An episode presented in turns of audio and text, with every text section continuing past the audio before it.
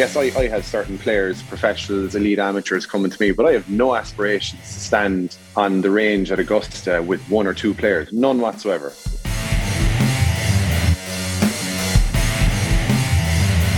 We have people coming in there who have never touched a weight or have never got their heart rate up. And we have people in there who have done Ironmans and they're literally in the same class.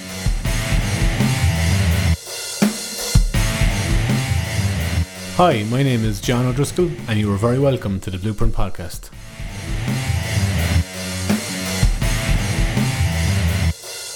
Ask yourself one question.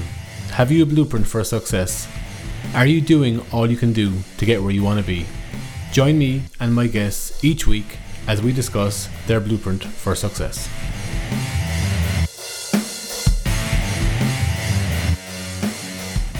Okay, this week's guest in the Blueprint Podcast is Peter O'Keeffe. Peter is one of the most decorated amateur golfers in the game, Irish Amateur Open and Close champion in 2021. He is the owner of O'Keeffe Golf Performance, Golf Strong, and also director in F45 Fitness at the Elysian. Peter ticks a lot of boxes in terms of an entrepreneur, a sports person, and a person who I suppose is adapting to changes in the environment in terms of going online during COVID and launching a business aimed predominantly at an online market. Peter O'Keeffe, you're very welcome to the Blueprint Podcast. Thanks for coming up. Thanks, John. Thanks a million. How are things? I'm good, boy. I'm good. Busy at the moment, following you on social media. The F45 is taking off for you. The app is coming down the road fast. Golf Strong app. Obviously, a fairly hectic amateur calendar for you at the moment. A former pro golfer came back to the amateur ranks, have had a lot of success since. What would you say has been your blueprint for success on my golf at the moment, which is frustrating the hell out of me, but you know, something inside me just keeps getting me back to training and practicing and assessments and, you know, just assessing and being aware of where I am and just not panicking and trying to make the right decisions and just stay with it. So I suppose my blueprint seems to be a stubborn resilience, if that's a phrase that I can apply. I don't really get bothered about, you know, I got left out of the Irish team there recently, got a phone call, like, grand, said my piece and carry on. Like, you know, I've taken enough kicks in sport and business to kind of accept it and nothing really surprises me anymore. That's my own personal experience. So I don't really panic as a result. And I suppose just assessing where I'm at all the time and trying to make a plan to progress out of it, essentially. So I love, you know, being stuck in things. I love challenges and the opposite then is what I hate so much. So, you know, the mundaneness of nothing happening or not chasing anything, I can't really operate like that. So I'm kind of wired to be into things all the time, you know, to my detriment at times, because, you know, you need to know when to put the handbrake up as well. So I suppose that's kind of it. The golf side of it, yeah, I played professionally for 6 years. You know, being very clinical about it, it didn't work out. I wasn't progressing to where I wanted. No, part of it I didn't really enjoy, like relying all the time on financial supports from people and companies. I'd almost prefer sponsoring someone now than getting sponsored. That side of it kind of, I reevaluated. I wanted to get involved in certain business and I had an eye for golf fitness. I thought there was a part of the industry that wasn't really, you know, I knew it was coming into the sport and it is still fairly young, let's say, in where golf is going, because golf is now quite an athletic sport. It's all about, you know, every PGA Tour event you'll see is a ball speed logo in the top right corner. And, you know, guys now have access to how to measure themselves and their kind of comparisons, etc. And how do I make the bridge the gap? And I suppose the content I'm trying to push out there all the time is that what I do, you know, yes, I work with a lot of elite players, but I suppose what I'm after is to try and get golf fitness in front of the masses a lot more, you know, and in a way that people, and you know, they can kind of apply what I'm trying to get out there at their own pace and their own abilities. And I think it's kind of working.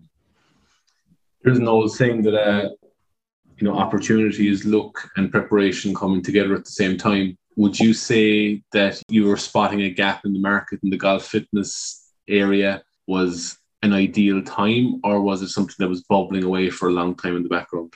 It was kind of bubbling away. I suppose it started out with my decision to get myself fitter for golf. And you know, I went down different roads and trying to get bigger and you know, to apply or to in the chase for more speed, and that didn't necessarily work for me. It was more when I got myself more mobile and, you know, just trained smarter and got better, improved my technique more from a golfing standpoint. Well, then I got the results or the outputs that I was looking for, and then I kind of found that interesting. And you know, even this morning now, like all my clients were different ages, abilities, athleticism. Everyone is different, so I'm always trying to figure out ways that it keeps, you know, their goals, let's say, as interesting as I can make it for them, and for them not to get injured or get tight or sore.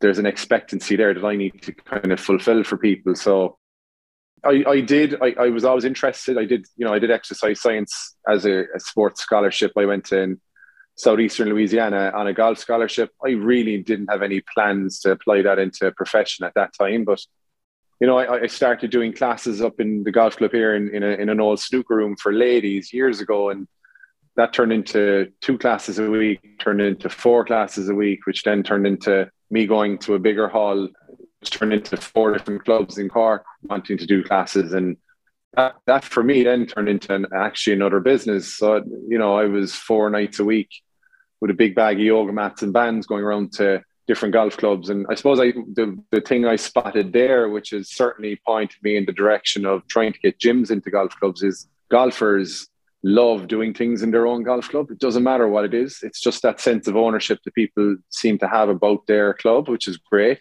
But if you can get a gym class in there or something around wellness and fitness, I think it's an absolute no-brainer for the clubs and the members. And I had seen it other places. I played the South American Amateur as part of an Irish team about 5 years ago in a place called Club Las Leones in Santiago in Chile. And I was jet lagged one morning and got up very early and went down to the club just to go walk the golf course at whatever, 4 or 5 o'clock. And I saw, you know, this gym up the top of the club. And, you know, an hour later, there was a yoga class happening on the fairway. And obviously Chile now, different environments, weather, etc. But it was, you know, it was magic. Like, the people were going to do this at their golf club. So, you know, that's another part of the business I'm really trying to grow, is to get different fitness facilities, or, you know, my fitness facilities into different golf clubs.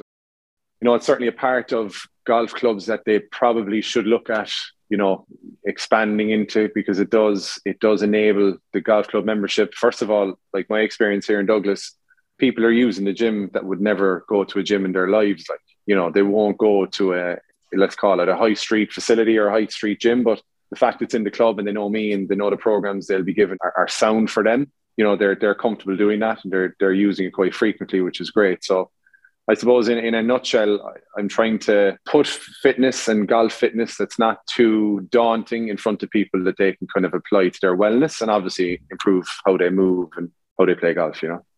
There's a, you know, you often hear the saying, you never work a day in your life if you love your job. You obviously love golf, and you've been able to create a career in the golf industry. Is there ever kind of a law of diminishing returns some days where it's just, I don't know, this is a bit of a grind? A very small yes, but a much bigger no.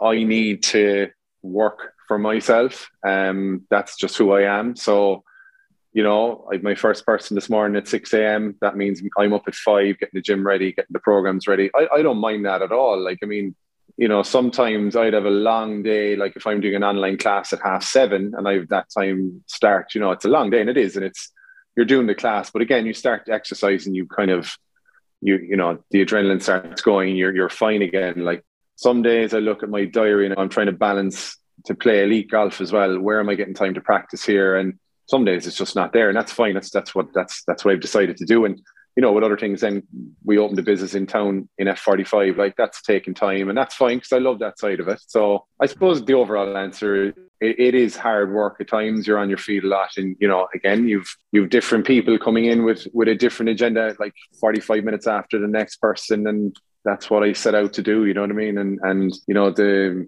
app, trying to get that ready has been frustrating, to use a phrase, but something is just telling me, see it out. Like, most people probably would have packed it in at this stage. Like, the journey I've been on, and you know, I'm doing another gym in a club in Dublin. That's been a tedious process, not anything to do with the golf club, but just planning and reports and chasing people. And it's just not, it's this day and age now, everyone, again, the economy the way it is, everyone is well able to charge and they're, you know, they're busy. So I just keep telling myself that I need, you know, these things need to get done. So they will be done. And that's just, you know, I suppose it comes back to a stubbornness or a resilience. Again, those two things seem to just keep me going, like, you know. Golf Strong was an excellent name for you to put in your business. I remember asking you before why you didn't call it O'Keeffe Golf Performance, and you were like, because you want different people working under the Golf Strong banner. How scalable is the business, do you think? What's the goal? Is it like a Golf Strong in every county, every province, abroad?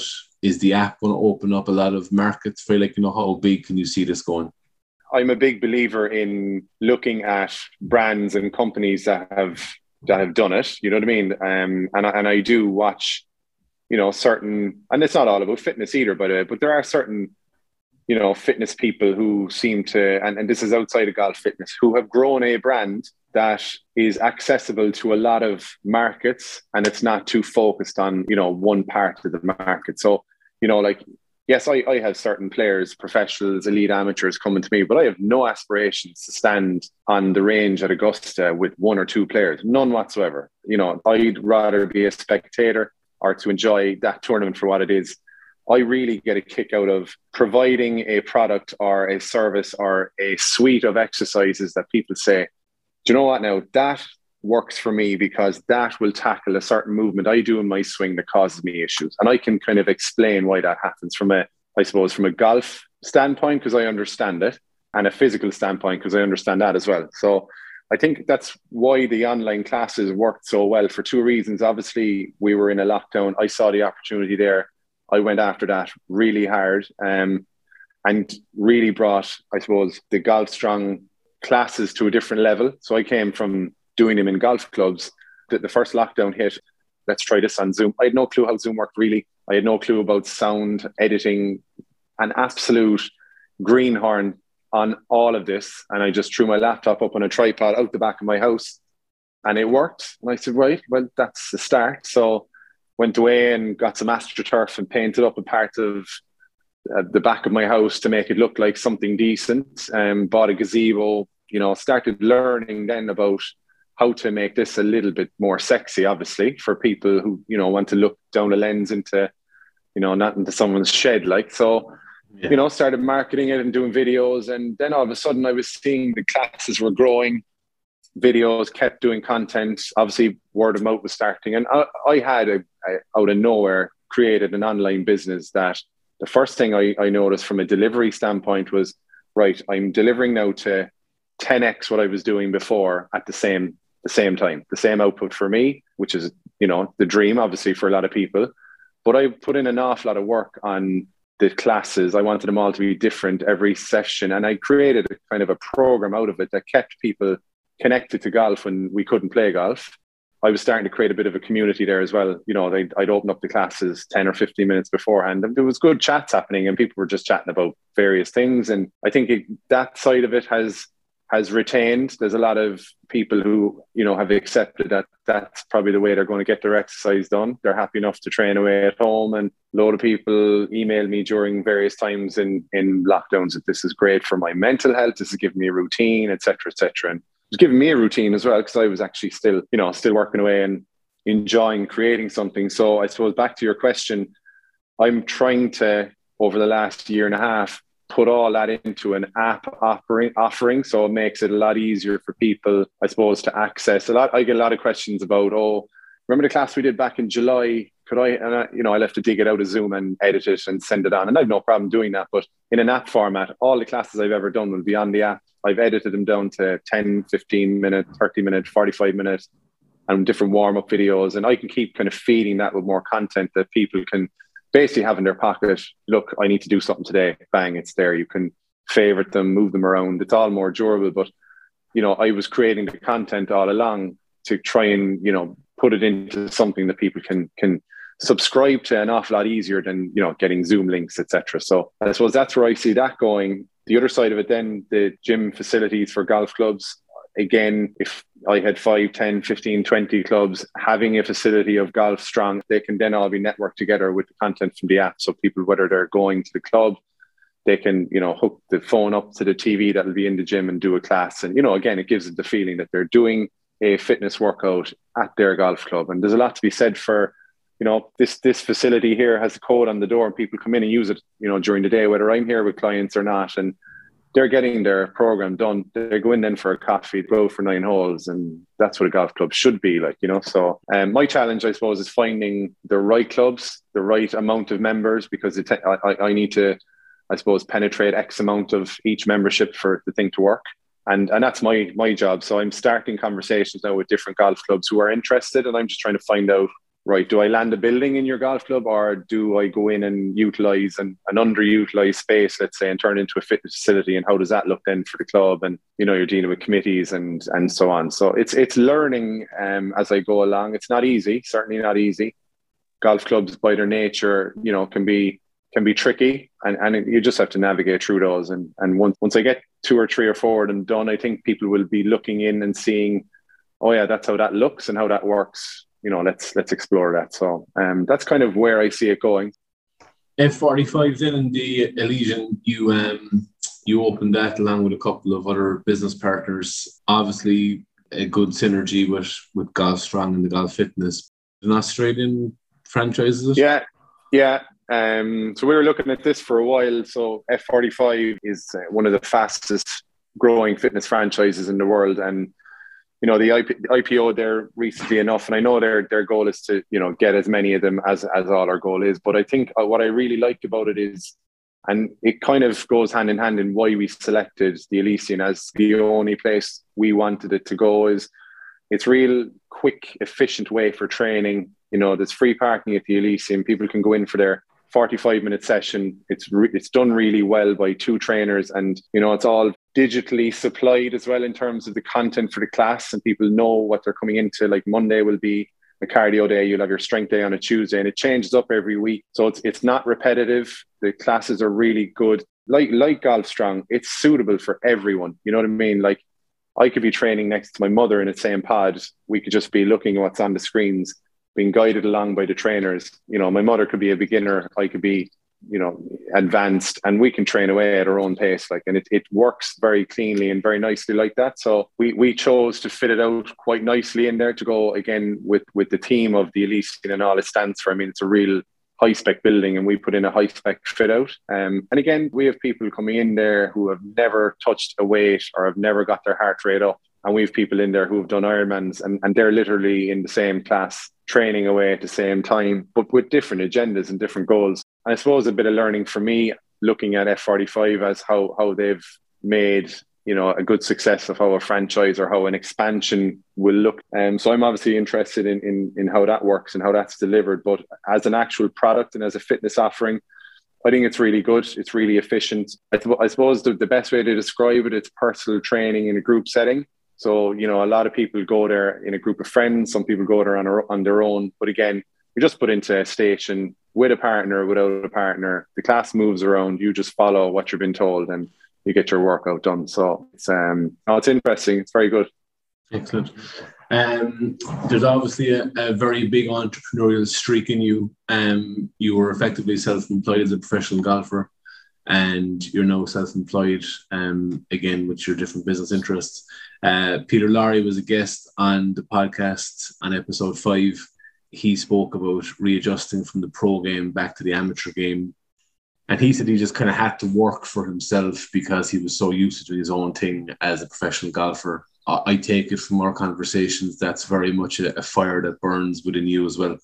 I work with a lot of kids now as well. You know, all I try and do, I just try and steer them. You know what I mean? That's all I want to do. And a lot of times the question I'll ask them, like, do you like being on your own? Like, in other words, as a golfer, are you prepared to, you know, I'm going to carry out tomorrow or today, and I check the tides in the morning. I will be on the beach early.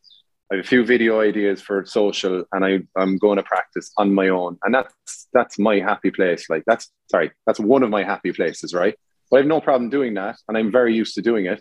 And the question I asked the lads, like, you know, and some of them can't just go on their own and enjoy, first of all, enjoy their own company, but get something productive done at the same time. So I'm that person.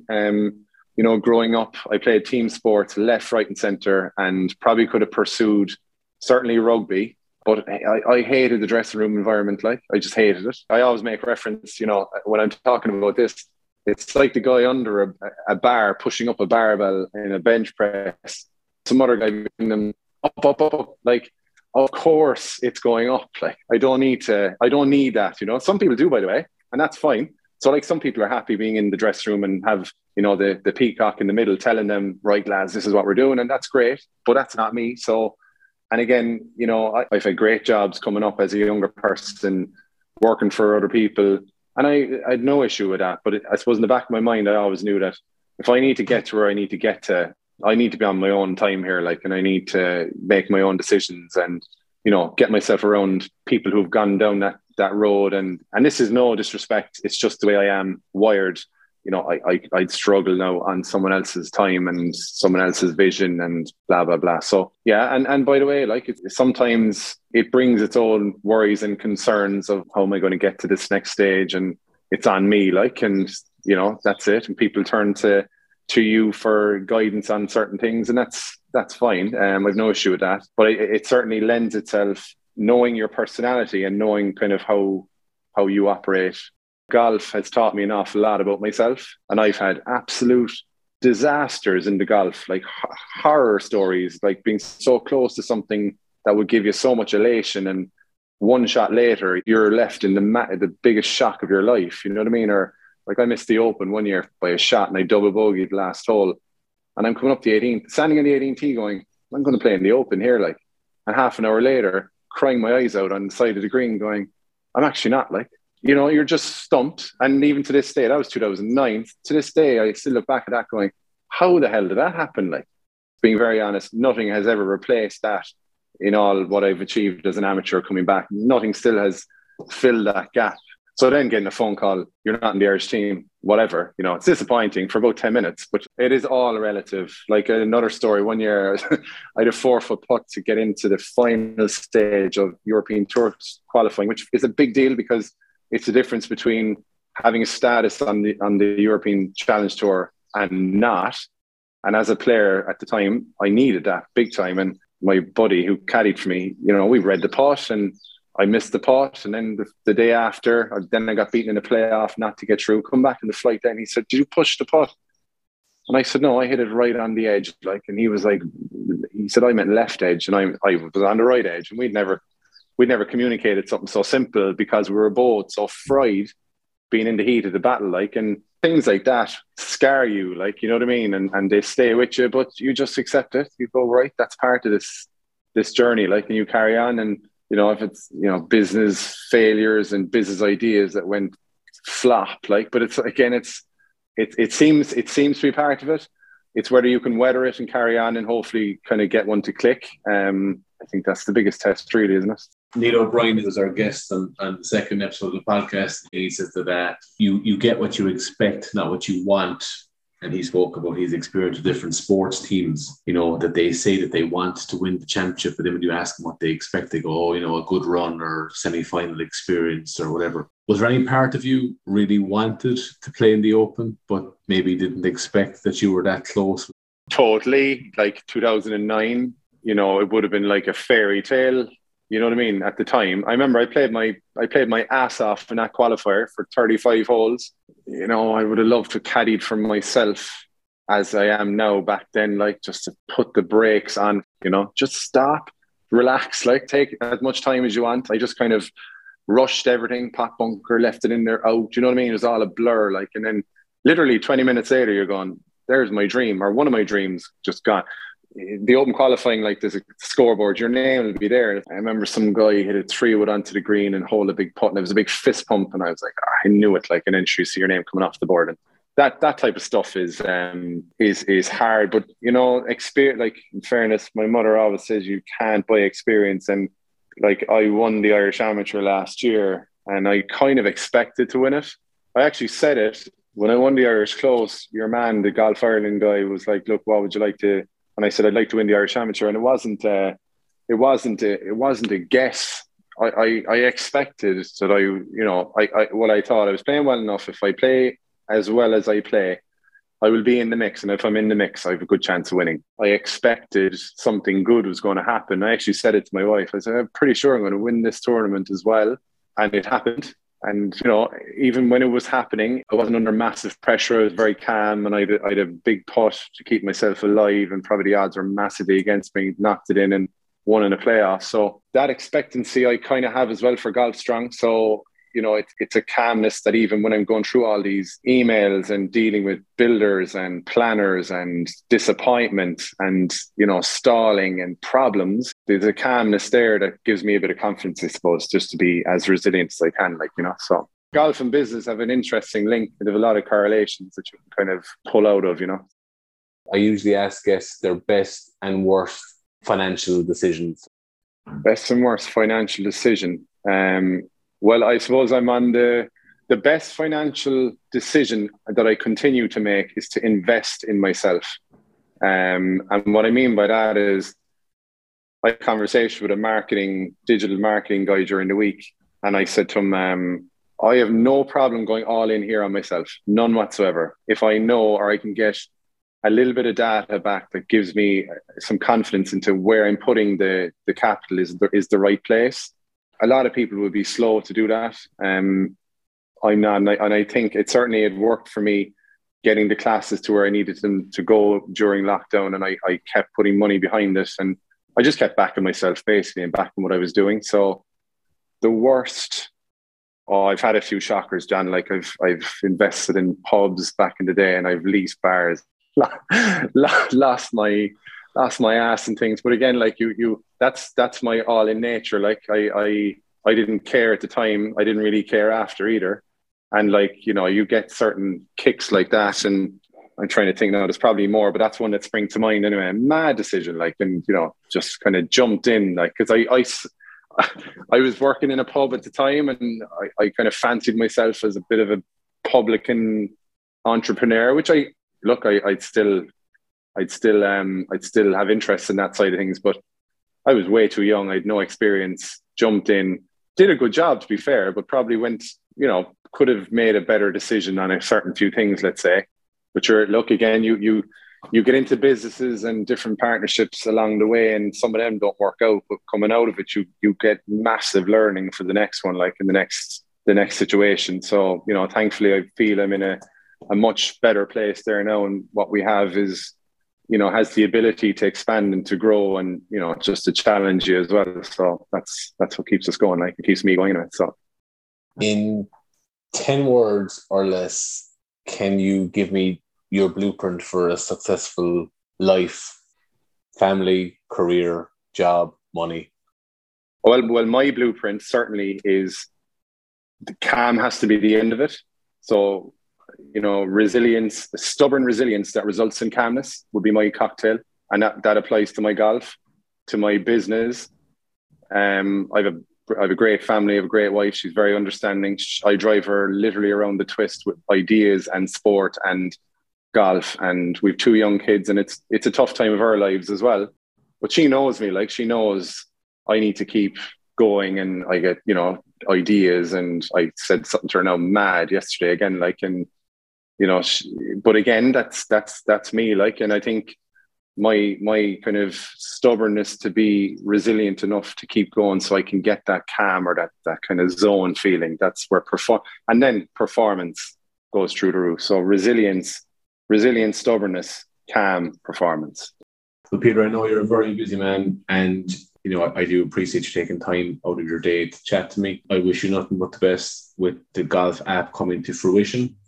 And also the gyms and the golf clubs, and also the F45. And I know you've got a fairly hectic schedule left with the north of Ireland, the south of Ireland, a few scratch cups coming up. So look, hopefully you'll get back in the winner's enclosure. You had a very successful year last year. So look, hopefully we'll see you lifting a bit of silverware again this year. Lovely. Great, John. Thanks a million. See you soon. All right, Peter. Thanks a million. Take care. Thank you all for listening. I really hope you enjoyed that episode. For more information about me, John O'Driscoll, and my day job as a financial advisor, please visit blueprintfp.ie.